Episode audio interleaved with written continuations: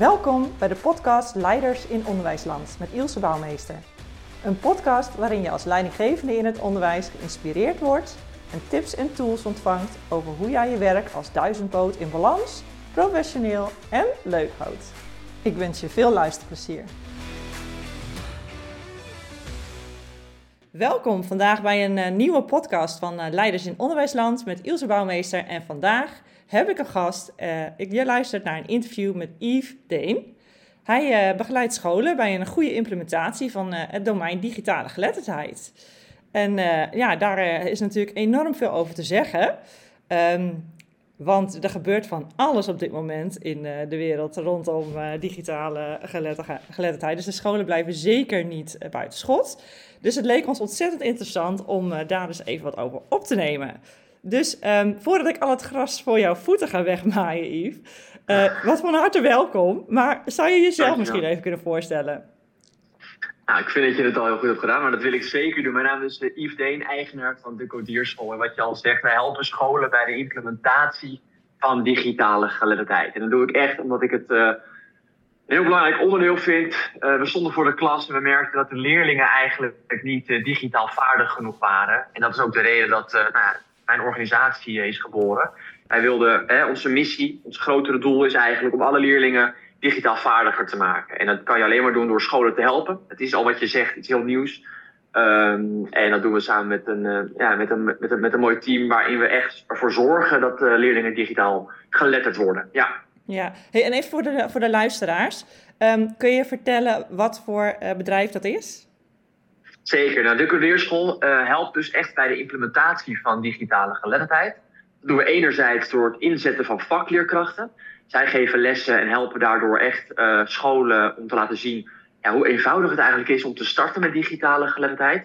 En anderzijds helpen we uh, besturen en uh, scholen bij het maken van het beleid op digitale geletterdheid. Want zonder goed beleid en zonder een goed gedegen plan ja, is, het, um, is het uitvoeren van wat er voor ogen is, wat je wil als school, soms lastig. Dus het is goed om er goed over na te denken. En ik zeg altijd maar zo, ja, waarom het wiel opnieuw uitvinden uh, als wij dat al hebben gedaan. En laat ons daarin uh, jullie uh, scholen in dit geval adviseren en informeren. Ja, want het is gewoon echt wel een expertisewereld. Hè? Het is echt wel, je moet er wel een beetje in thuis zijn, wil je daar goede, nou, doelgerichte stappen in maken.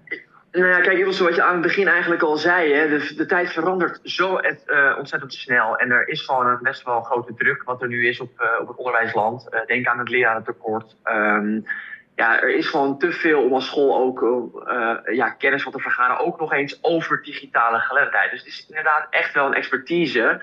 En omdat wij er zo in zitten en er elke dag mee bezig zijn, kunnen we daarin ook scholen beter, denk ik, ondersteunen. Want er is uh, vaak een ICT-coördinator op school, maar uh, die krijgt maar een x aantal uur per week om er goed mee aan de slag te gaan. Ja. En dan zou het zonde zijn als die tijd verloren gaat aan het kennisvergaren. Ja. In plaats van om er actief mee met die implementatie mee aan de slag te gaan. Ja, ja. om juist beleid uh, in die school te krijgen die de school en de leerlingen dient, zeg maar. Hè? Want dat zou eigenlijk het idee moeten zijn. Exact, dat moet het doel zijn. En het doel moet niet zijn om kennis te vergaren, om dan uiteindelijk maar over te gaan op die implementatie. Nee, want je wil eigenlijk vandaag al beginnen met die implementatie om de verloren tijd, van dat is helaas wel het geval, al gewoon meteen in te kunnen halen. Ja, ja, inderdaad. Gewoon, dan heb ik gelijk al, er spelen tien vragen in mijn hoofd, maar misschien is het nog heel even handig om, uh, om even toe te lichten dat wij elkaar eigenlijk uh, nog maar heel kort kennen, uh, online ontmoet ja. ook, hè? Um, ja, zeg ik het goed dat jou, jullie bedrijf in ha Haarlem zit? Ja, klopt inderdaad. Ja, in Haarlem gevestigd. Ja, ja. Ik, woon zelf in uh, Groningen, dus we, we, wonen nog wat ver bij elkaar vandaan. Maar we vonden het onderwerp erg interessant en uh, we raakten aan de praat online. En zodoende hebben we nu dus ook voor het eerst dat hij via Zoom wordt opgenomen. Dus ik ben ook heel benieuwd naar hoe de geluidskwaliteit is. Um, mm -hmm. Maar uh, dat gaan we op deze manier doen. Dus als het een beetje anders klinkt dan normaal, dan weet u als luisteraar in ieder geval waar dat al komt. Uh, ik ga met de montage zorgen dat het nog even verstaanbaar is, maar dan komt het in ieder geval ja. goed. Um, maar misschien zou jij in ieder geval als inleiding ook wat kunnen vertellen over hoe jij kijkt naar het onderwijs en wat jouw wat jou, ja, eigenlijk je missie of je doel is uh, om uh, het digitale geletterdheid in het onderwijs te brengen. Waarom wil je dat? Ja, waarom ik kijk, we merken gewoon dat het onderwijs uh, vandaag de dag best wel verandert. Als we kijken naar 20 jaar geleden en nu, er zijn er gewoon zoveel veranderingen hebben er plaatsgevonden die ook wel zeker invloed hebben op het onderwijs. Waar ik net al naar refereerde, hè, het lerarentekort. We leven in een, in, een, in, een, in een maatschappij waarin het werkdruk enorm hoog is. Er veel wordt gevraagd vanuit de leerkrachten maar ook vanuit bestuurders en directeuren en schoolleiders. Ja. Ehm, maar met name zeker ook wel op die leerkrachten. Er is gewoon een tekort. Uh, scholen moeten zich zoveel bezighouden met admin, noem ik het altijd. Waardoor er wel inderdaad heel veel nadruk wordt gelegd op de vakken die op dit moment, als we kijken naar het PO, eh, betoetst worden door de overheid. Denk aan rekenen, spelling en taal. Maar ook gewoon om de cijfers hoog te houden, bijvoorbeeld in het VO. Uh, maar laten daardoor best wel wat kansen uh, liggen, denk ik. En als we gaan kijken naar expliciet het digitale geletterdheidstuk, ja, dan vinden wij als de codeerschool zijnde dat daar wel echt uh, mee gestart moet worden. En waarom? Omdat we het ook hebben over kansenongelijkheid. Als de tijd verandert, de tijd wordt steeds digitaler. En ehm, als wij onze leerlingen niet. Het doel van onderwijs is om leerlingen een toekomst te geven die zij verdienen. En daar hoort ook met name digitaal vaardigheid onder. Want leerlingen kunnen ook gewoon digitaal laaggeletterd zijn. En als, we, uh, als dat gebeurt, ja, dan is de kans op een baan later wellicht een stuk moeilijker. Maar ook uh, de huidige banen veranderen dusdanig um, dat er ook gewoon uh, competenties nodig zijn die passend zijn bij digitale geletterdheid. Dus een lange aanloop naar jouw vraag. Uh, het onderwijs verandert. We moeten meegaan in die verandering. Leerlingen moeten vaardiger worden, moeten onderwezen worden als het gaat op uh, uh, digitale geletterdheidsstuks. Ze moeten weten hoe het werkt. Kijk, wij hoeven de leerlingen niet meer te leren om te gaan met een iPhone of een, of een, of een iPad. Nee. Maar wel met het ethisch en verantwoordelijk gebruik ervan. Hoe ga je om online met elkaar bijvoorbeeld is een groot onderdeel. Maar ook hoe zorg ik ervoor dat mijn online identiteit uh, uh, nou, dat is dusdanig anders dan mijn offline identiteit. Maar hoe zorg ik ervoor dat ik me daar ook wel echt bewust van ben? Leerlingen nu die krijgen een telefoon in hun handen en die twee werelden liggen nou niet erg uit elkaar. Terwijl dat in de werkelijkheid natuurlijk wel zo is. Hoe ga je online met elkaar om? Hoe zorg je ervoor dat je wellicht um, uh, nepnieuws en echt nieuws van elkaar kunt onderscheiden? maar dit zijn allerlei belangrijke aspecten die passend zijn bij digitale geletterdheid en die we gewoon nodig hebben om ons voor te bereiden op de toekomst. Ja, nou, is wel heel mooi gezegd, hè? want wat dat betreft uh, zie je natuurlijk ook dat we leerlingen ook gewoon willen voorbereiden. Hè? Dus dat ze gewoon goed uh, kritische burger zijn, goed weldenkend, hun keuzes kunnen maken. Hè? En, en daar, dan heb je eigenlijk digitale geletterdheid als middel.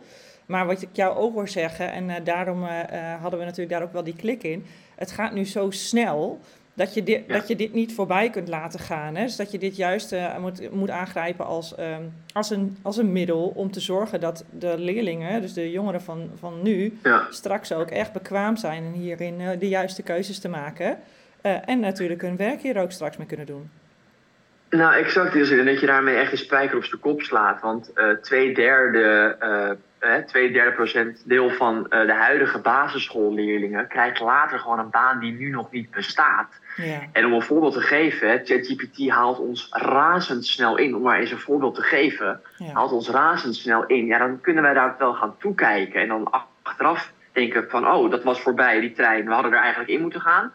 Of je kunt het nu juist met het, het team wellicht of uh, als bestuur zijnde daar kaders mee gaan vormen om ervoor te zorgen dat je het in ieder geval niet um, helemaal links laat liggen. Want dat kan helaas gewoon niet. En die kansenongelijkheid, als je leerlingen namelijk niet nu kennis laat maken met bijvoorbeeld programmeren of het coderen, dan um, is, het, is een keuze op een vervolgopleiding of een vervolgschool ook heel anders. En als je leerlingen daar nu wel actief mee laat experimenteren, dan is wellicht het maken van een keuze op een vervolgopleiding ook wat meer doordacht, waardoor je ook banen in de ICT eh, stimuleert en uh, daar, dat aantrekkelijk maakt. Ja, ja. dat is ook een mooie. Je noemt een aantal voorbeelden al. Misschien kunnen we op een paar wat dieper ingaan. Uh, ChatGPT -hmm. is natuurlijk wel echt een, een item wat nu gewoon heel erg speelt in het onderwijs. En um, het is wel interessant om even voor jou ook te horen wat um, als voorbeeld, hè, als je dat even uitdiept, wat, wat zijn zeg maar de bedreigingen en de kansen met zo'n zo systeem als ChatGPT?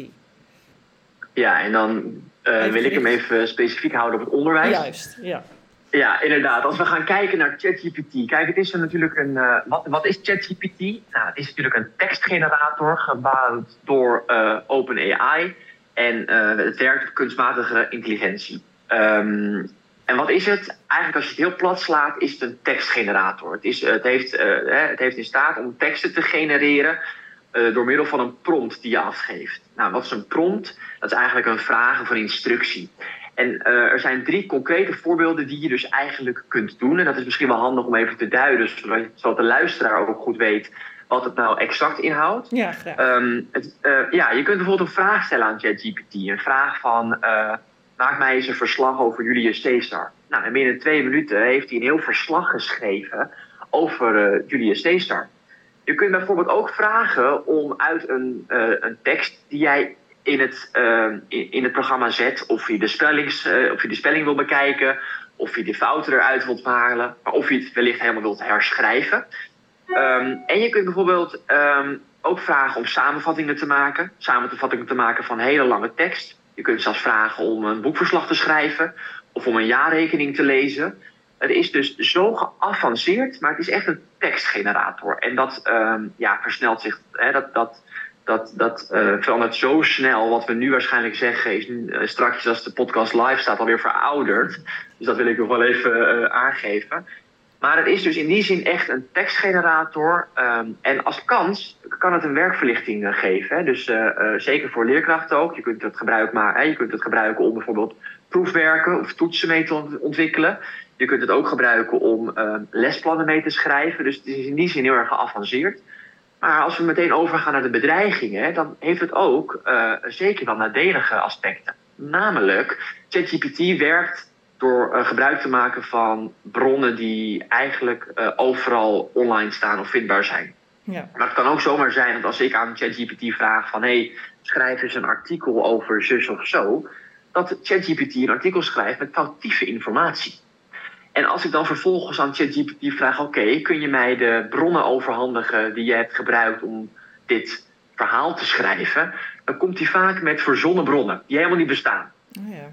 Dus um, je kunt er een heleboel mooie dingen mee. Namelijk, uh, uh, je kunt het gebruiken als een soort tweede brein. Maar wees er wel van bewust. En ik denk ook dat het dit juist een heel mooi onderdeel kan zijn. Die leerkrachten zich bewust moeten uh, voor ogen hebben. Namelijk, ChatGPT maakt gebruik van die bronnen. Maar dat kunnen dus foutieve bronnen zijn. Dus laat leerlingen, als je het gebruikt, ook heel erg um, inzien dat de tekst die gegeven kan worden. niet altijd als waarheid moet worden gemarkeerd. Ja. En, ja, en daarnaast um, werkt ChatGPT ook met informatie die voor 2000, eh, in 2021 is eigenlijk het laatste informatie die, waar ChatGPT gebruik van maakt. Dus als we ChatGPT vragen wat te recentelijk is gebeurd, ja, dan werkt ChatGPT niet. En dan wordt het steeds foutgevoeliger. Ja. Dus ik zeg altijd, hey leerkrachten, als je met ChatGPT wilt werken, want ik ben wel van mening dat je het niet helemaal kunt weren uit je klas als je het gaat blokkeren, ja, dan zal het uh, thuis of in bibliotheken of uh, elders toch wel gebruikt worden door uh, leerlingen. Ja. Zet het dan op die manier in dat, het, dat jij er als leerkracht nog de controle over hebt. Ja. maak daar dan gebruik van. Ja. ja, en dan zet je hem ook in als, als middel. Hè? En dan, is het niet meer, dan ben je exact. er niet meer van afhankelijk. Maar eigenlijk zet je hem dan in als lesmiddel. Waarbij je ook kijkt naar hey, hoe blijf je die kritische leerling in de. En je noemde die bronnen al. Uh, zodat je gewoon zeker weet dat je de juiste informatie hebt. Dus dat je daar ook kritisch in kunt blijven. En die vaardigheid heb je natuurlijk, laten we eerlijk zijn, die hebben we nog steeds nodig. Want fake news is all over the place, zeg maar. Ja. Daar komen we als volwassenen natuurlijk ook dagelijks mee in aanraking. Dus hoe belangrijk is dat dan? Hè? Dus het is een heel mooie manier inderdaad om uh, te zorgen dat je leerlingen echt dat stukje kritische houding en onderzoekende houding ook vooral bijbrengt. Hè? Mooi. Kijk Ilse, ja, ik vind het mooi hoe je hem samenvat. En het is ook niet de eerste keer dat technologie ons klaslokaal binnenkomt. Nee. We hebben natuurlijk ook te maken met eh, Wikipedia, met plagiaatcheckers, rekenmachine, rekenmachines, Google Vertaler. Er, er, er, is al zoveel, maar ik denk dat het de kunst is als leerkracht om kaders te stellen. Ja. En uh, de leerlingen uh, uh, aan te geven wanneer ze in dit geval wel een keer ChatGPT kunnen gebruiken en wanneer niet. Want dat doe je met alle andere middelen, doe je dat ook. Ja. Dus inderdaad, zet het in als middel. En zorg ervoor dat je het uh, als leerkracht uh, de controle overhoudt door daar inderdaad met je leerlingen over te spreken. Ja, hey, en, en hoe zou je ze dat aanraden? Want je kunt natuurlijk nu hiermee de, de individuele leerkracht aanspreken of de individuele schoolleider ja. daarmee. Maar um, wat zou volgens jou een, een, een goede manier zijn om dit uh, nou ja, als bestuur of als, als school zijnde um, als proces zeg maar, neer te zetten in je school? Goede vraag. Kijk, ik vind altijd dat ehm, er zullen altijd een, keer een early adopters zijn. Hè? Die hebben het al gebruikt en die gebruiken het waarschijnlijk al in hun lessen. Maar als we kijken naar de wat uh, hogere laag, de bestuurders, vind ik dat je als bestuur een bepaald soort kader moet afstemmen. Met oké, dit vinden wij als bestuur wenselijk uh, als we het hebben over ChatGPT. Vervolgens is elke school natuurlijk uh, autonoom en heeft het mandaat om daar een eigen keuzes in te maken. Maar ik vind dat je als directie, als directie jouw leerkrachten, jouw personeel moet stimuleren om in ieder geval um, um, actief kennis te laten maken met in dit geval ChatGPT. Je kunt het namelijk niet weren, want als uh, jij het als school A gaat uh, verbieden, ja, op school B wordt het wel gebruikt, dan loop je achter. Dus uit, ga niet handelen uit angst zorg ervoor dat je het in ieder geval wel onder ogen komt en dat je weet wat het is. Want anders ben je te laat en dan, ja, dan zijn de gevolgen uh, mega. Dus uh, zorg ervoor dat je als directie zijn het met je team bespreekbaar maakt. Zorg ervoor dat je hen laat kennismaken met ChatGPT. En zorg er ervoor dat er bijvoorbeeld uh, de ruimte wordt gegeven om uh, te experimenteren, zowel leerlingen als leerkracht, om daar samen ook tot een duidelijk, uh, duidelijke koers, een duidelijke visie uh, gevonden gaat worden, zodat iedereen weet wat vinden wij van in dit geval ChatGPT. Ja. Dus die koers, het, die visie, die is belangrijk. En ik ben van mening dat dat gedragen en gevoeld moet worden in eerste instantie door de directie. En dan zijpelt dat langzamerhand door. En dan kun je ervoor zorgen dat je het in ieder geval binnen de beperk houdt. Ja. Ja, nou hebben we natuurlijk het voorbeeld van ChatGPT mooi ja. uitgelicht. Maar ja, ik neem aan dat je dat ook ziet op, op uh, wat, uh, wat abstractere schaal, zeg maar. Hè? Ja. Als je het dan hebt over het stuk digitale geletterdheid, hè, waar jullie uh, vanuit de decodeerschool vooral mee werken met scholen en besturen. Um, ja. Kun je daar wat meer over vertellen, over hoe pak je zo'n traject dan aan? Een goede vraag. Um, nou, in eerste instantie uh, valt en staat alles weer over een bepaald soort uh, uh, doel en een bepaald soort visie die een directie heeft. Kijk, tenslotte doen we alles wat we in het onderwijs doen voor de leerlingen. Wij willen dat de leerlingen ergens komen en zich voorbereiden op de toekomst. Nou, waar ik aan het begin van deze podcast al naar refereerde, daar valt digitale geletterdheid ook onder. En als we dan gaan kijken van hoe zorgen we ervoor dat we een mooie implementatie kunnen hebben binnen ons onderwijs, dan is in eerste instantie het doen, het beginnen. Zorg ervoor dat je niet. Uh, ik weet, hè, de, de, de, de, nieuwe leerkrachten die worden de Pabel afgestuurd met het idee van zij zijn alles weten over, als we het hebben over de basisonderwijs, uh, spelling, rekenen, taal, begrijpelijk lezen. Zij moeten alles weten.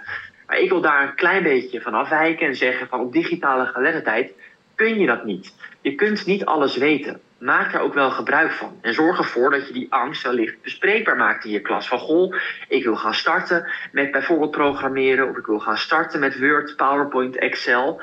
Maar ik als leerkracht of ik als uh, uh, docent ben daar niet helemaal toe in staat om dat goed te kunnen doseren. Maak dan gebruik van de kennis die de klas wellicht heeft. Zorg ervoor dat je vanuit die angst ook een zwakte maakt. Want de angst heerst er dat er wellicht over de leerkracht heen wordt gelopen. Van, oh, ik vind het spannend. Ik weet zelf eigenlijk niet hoe Word, PowerPoint of Excel werkt. Maar even daar in dat voorbeeld te blijven. Maak dan gebruik van de kennis en de kunde van uh, uh, de leerlingen.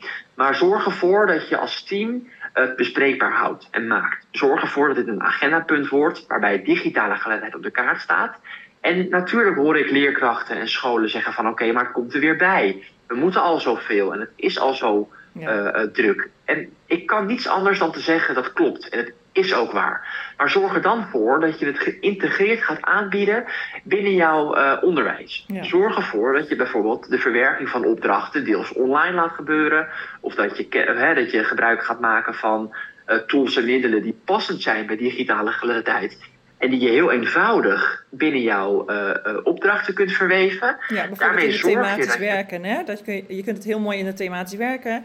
Uh, rondom ja. de, de, de, bredere vakken pakken, hè, waarin je dus bijvoorbeeld met een thema werkt en een einddoel een presentatie is, waardoor je hem dan kan integreren. Hè? Dat je dus zegt, nou maak een digitale presentatie, uh, dat je het op die manier als lesdoel uh, een stukje integreert.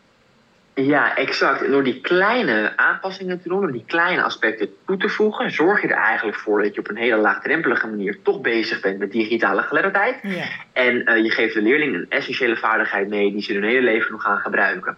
En um, deze kleine aanpassingen doen vaak al heel veel leerkrachten. Dus ik denk dat het stap 1 ook wel echt is, ook om met je team te definiëren wat verstaan wij onder digitale geletterdheid. Want vaak doen er al heel veel leerkrachten al zaken passend, die passend zijn bij digitale geletterdheid. Zoals een presentatie verwerken of zoals een opdracht online uitvoeren. En um, door dat gesprek aan te gaan met je team, zorg je er wel voor dat je een, een, een brede kijk hebt als, als team. En dat je er eigenlijk al heel veel dingen al gebeuren binnen jouw uh, onderwijs. Ja, wat ik mooi vind, Yves, is dat je net al eventjes in je voorbeeld noemt dat dat is een hele mooie manier om daarna te kijken. Ik denk dat er ook vanuit uh, leerkrachten en directie best wel een beetje ja, een drempel heerst. Hè? Van we weten daar niet alles van. En je wil natuurlijk boven de stof staan op het moment dat je iets aanbiedt. Dat is mhm. natuurlijk heel logisch gevolgd.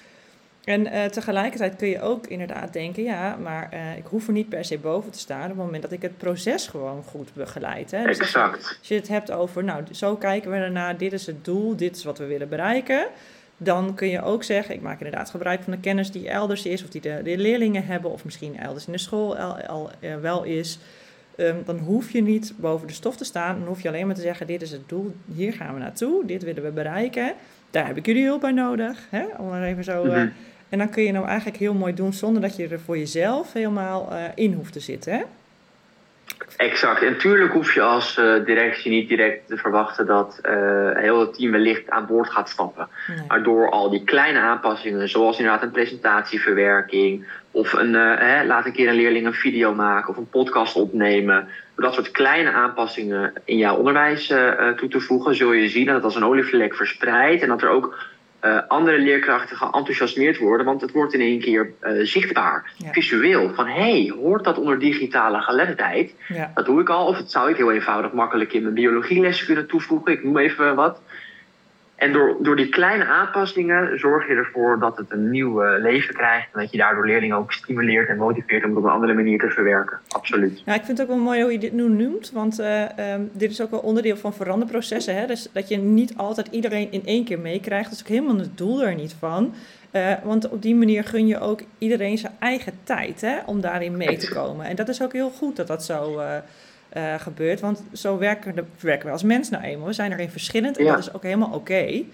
Dus um, de belangrijk, tenminste als ik hem zo filter, is het belangrijkste dat je zegt start. Hè, start vanuit bestuur, maar als, uh, hè, dat je de koers uitzet, maar start ook als directeur met uh, het digitale geletterdheid op de agenda te zetten en het er met elkaar over te hebben wat we ermee willen, wat we eronder verstaan zodat je toch uh, met een aantal, uh, nou ja, die, de, de, de, voorlopers, zeg maar, die al heel erg aan zijn, die, die er al, al ideeën over hebben, dat die kunnen starten. En uh, de, de anderen ook echt even kunnen kijken van wat gebeurt er nou, wat is het effect, wat kan ik ermee. Ja. ja en op die manier het zich uiteindelijk ook verspreidt. Ja. En een, en een tip die wij altijd meegeven, wij merken in, wij zien in de praktijk dat vaak de ICT-coördinator ook het digitale geletterdheid uh, pakket op zijn of haar bord krijgt. Maar wij merken ook dat niet elke ICT-coördinator daar geschikt voor is of dat ambieert om die rol ook nog eens erbij te krijgen. Dus wij vertellen altijd wel van goh, zorg voor uh, dat er iemand is die die kar kan trekken. Een soort van, een soort van team om, om de directie heen die bereid is om het veranderd traject ook met de school in te gaan. Door iemand aan te stellen die zich kan focussen op digitale geletterdheid daar een paar ideeën over kan, uh, kan geven binnen uh, het team. En dat ook als een soort van uh, project op zich kan nemen. Dus zorg er ook voor dat het niet altijd lukraak maar de ICT-coördinator is die zich bezig moet houden met digitale geletterdheid. Want het zijn wel echt twee wezenlijk verschillende werelden. Dus dat is wel duidelijk en dat moet wel onderstreept worden. En kun je daar nog een stukje meer over vertellen? Hoe zie je dat? Welke verschillen zie je daarin vooral?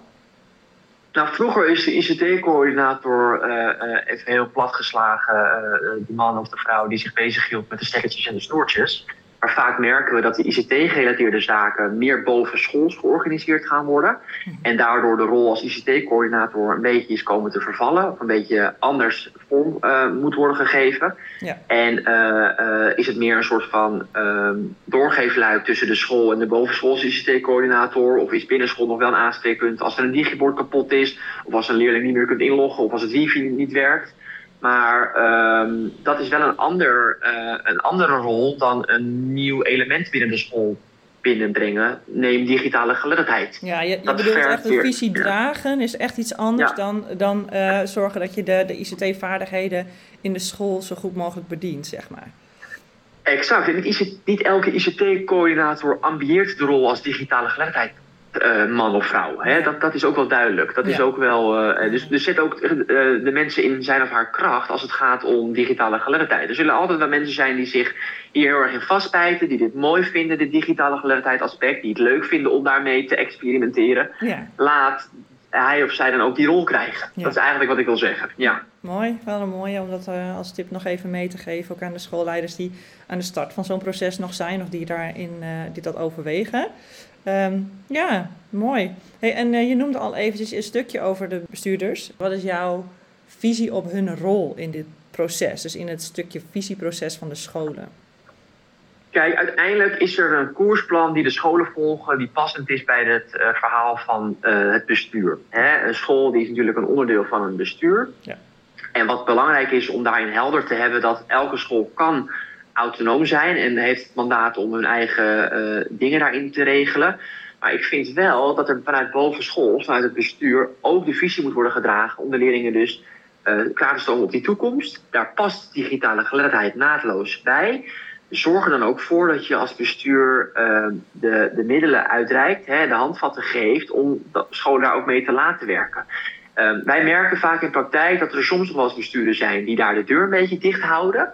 En daardoor een school of een, uh, een school individueel ook niet helemaal lekker meekomt. Want hij of zij is tenslotte ook verantwoording verplicht aan het bestuur. En als zij iets doen op digitale geletterdheid wat niet helemaal gevoeld en gedragen wordt door het bestuur, ja, dan loopt het spaak. En um, het is belangrijk dat dus het bestuur daarin ook de vrijheid geeft, maar ook wel de de middelen die nodig zijn om scholen daarin uh, actief te ondersteunen bij het implementeren van digitale geletterdheid. Ja, dus eigenlijk zeg je toch wel van hè, begin toch bestuurlijk met ja. wat willen we nou? Hè? Je kunt natuurlijk, als je dan even, even inzoomt op, uh, op de processen van de scholen, je hebt natuurlijk elke vier jaar je strategisch beleid, waarin je ook dit soort elementen gewoon kunt opnemen als, uh, als pijler. Hè? En waarin je dus ook kunt zeggen, nou, hè, de, de komende vier jaar gaan wij met onze vereniging, onze organisatie, gaan we ons richten ook op het stukje ontwikkeling van digitale geletterdheid. Gaan we daar een, een duidelijke stip op, stip op de horizon mee maken.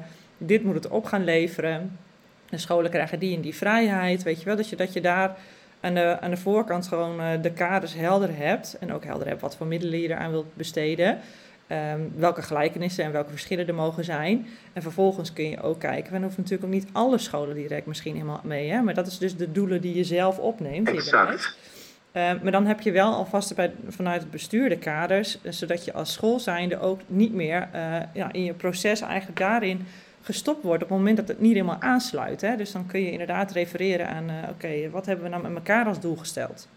Zeg het zo? Exact, heel, heel, heel duidelijk. En wij zeggen, werk met een pilotschool. Zorg ervoor dat er een keer een school begint. En vanuit daar kun je ook zien dat de vraag ook steeds meer vanuit onderaf komt omdat dan gaan scholen zien van, oh, dit is er mogelijk, hiermee kunnen we gaan werken. Dit wordt dus uh, uh, ook uh, begeleid vanuit, het, niet, niet per se begeleid, maar dit wordt ook wel gezien vanuit het bestuur. Zorg met pilotscholen, met pilotlessen. Zorg ervoor dat je zo een, zorgt voor een zachte landing als het gaat om de implementatie van digitale geletterdheid. Ja, ja, ja inderdaad. En dan even dat stukje, want ik vind het toch wel interessant om ook te kijken wat jullie vanuit die decodeerschool dan bieden. Hebben jullie dan inderdaad gewoon, zijn het bepaalde trajecten die jullie aanbieden of is er ook iets mogelijk op maat? Hè? Want de ene heeft inderdaad een bestuur die al heel goed weet en al iets opgenomen heeft het strategisch plan en, en weet al heel goed de koers en richting. En dan heb je veel meer misschien op individuele scholen nog wat nodig. En de ander wil juist dat stukje daar aan de voorkant en uh, wil die vrijheid bij de scholen laten. Dus hoe, hoe zien jullie dat? Ja, eigenlijk is alles wat we aanbieden best wel maatwerk. Want inderdaad, wat je aangeeft, elke school op een ander niveau uh, al opereert of al bezig is. Dus wat wij altijd aangeven is, hè, wij hebben altijd een, een, gesprek vooraf, heel vrijblijvend om te kijken van oké, waar staat jullie school? Waar gaat jullie school of jullie bestuur, waar willen jullie naartoe en waar lopen jullie op dit moment vast? Um, maar de trajecten die we al vast hebben, die al in beton gegoten zijn, is vanaf het moment dat we gaan bekijken naar een visie. Dus we doen een visiebepaling met een bestuur met een school. Van oké, waar willen jullie heen? En dan gaan we kijken, oké, dan hebben we een nulmeting dat is namelijk een belangrijk onderdeel bij ons traject. Van we willen weten waar de school staan, zowel leerkrachten als leerlingen. Om ook te weten, oké, hoe kijken we er over een jaar naar terug? Zijn we vooruit gegaan en waar valt er, valt er nog wat te behalen?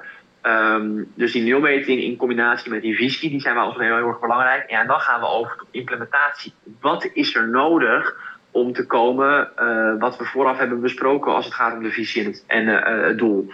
Dus samen kijken wij met die school wat is er nodig om tot een goede implementatie te gaan. En daar ondersteunen we en helpen we bij. Dus het kan zomaar zijn dat we samen met een school een leerlijn gaan ontwikkelen. Een leerlijn digitale geletterdheid. Die op de wensen en de behoeften van de school aansluit. Uh, maar dat is maatwerk. Dus wij leveren bepaalde soort trajecten. En uh, uh, die bij een school passend is, maar dat is maatwerk. Dus dat kijken we per school, per bestuur. Ja, ja oké, okay, helder. Dat is in ieder geval mooi.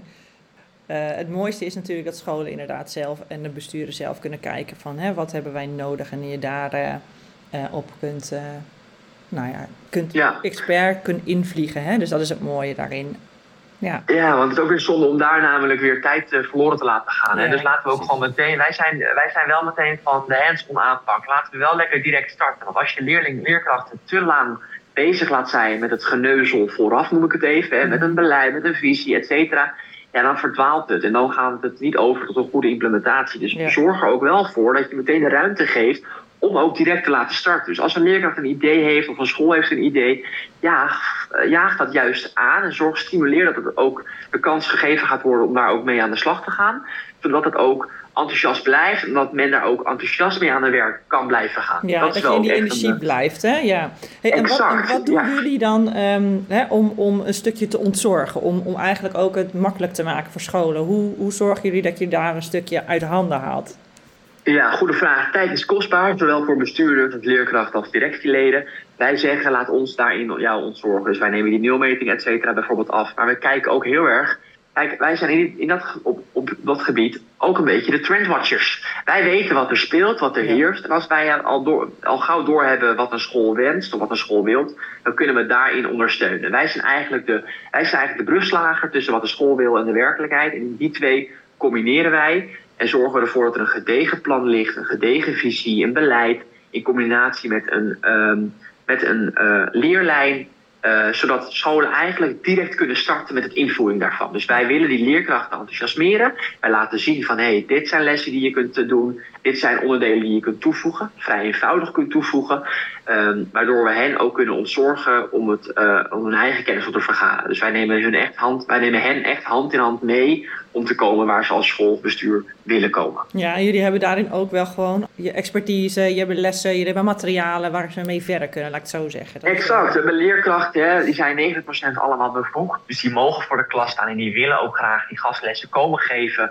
Om ook eh, leerkrachten te laten zien dat je vrij eenvoudig toch kunt beginnen met digitale geletterdheid. Zowel in het PO als in het VO. Dus dat moet een hele mooie zijn. Dus ga lekker starten. Ik denk dat ook een mooie doel is. Begin gewoon. En het is allemaal, voor iedereen is het nieuw. Wat ik dagelijks gebruik, daar leer ik ook elke dag nog van. Terwijl ik pretendeer dat wij eh, alles weten. Maar dat weten we ook door middel van het te gebruiken. Ja, door het blijven gebruiken. Ja, inderdaad. Exact. Je, je leest mijn gedachten, want ik dacht ook, ja, we hebben het natuurlijk nu in ons gesprek vooral gehad over het PO, maar dat speelt natuurlijk in het VO net zo goed. Of misschien ja, komt het zelf wat actueler nog Wel meer, in beeld. Ja, exact. Wel wat- meer juist. Ja. Exact, ja. En helemaal omdat ze daar allemaal binnenlopen met een MacBook of met een telefoon. Of weet je, dat is allemaal... Dan denk ik zo, dat is een hele andere tijd. Ja, Ja, die social media is daar natuurlijk volop in actief. Dus hoe belangrijk is het om daar ook juist hè, een Absoluut. te hebben.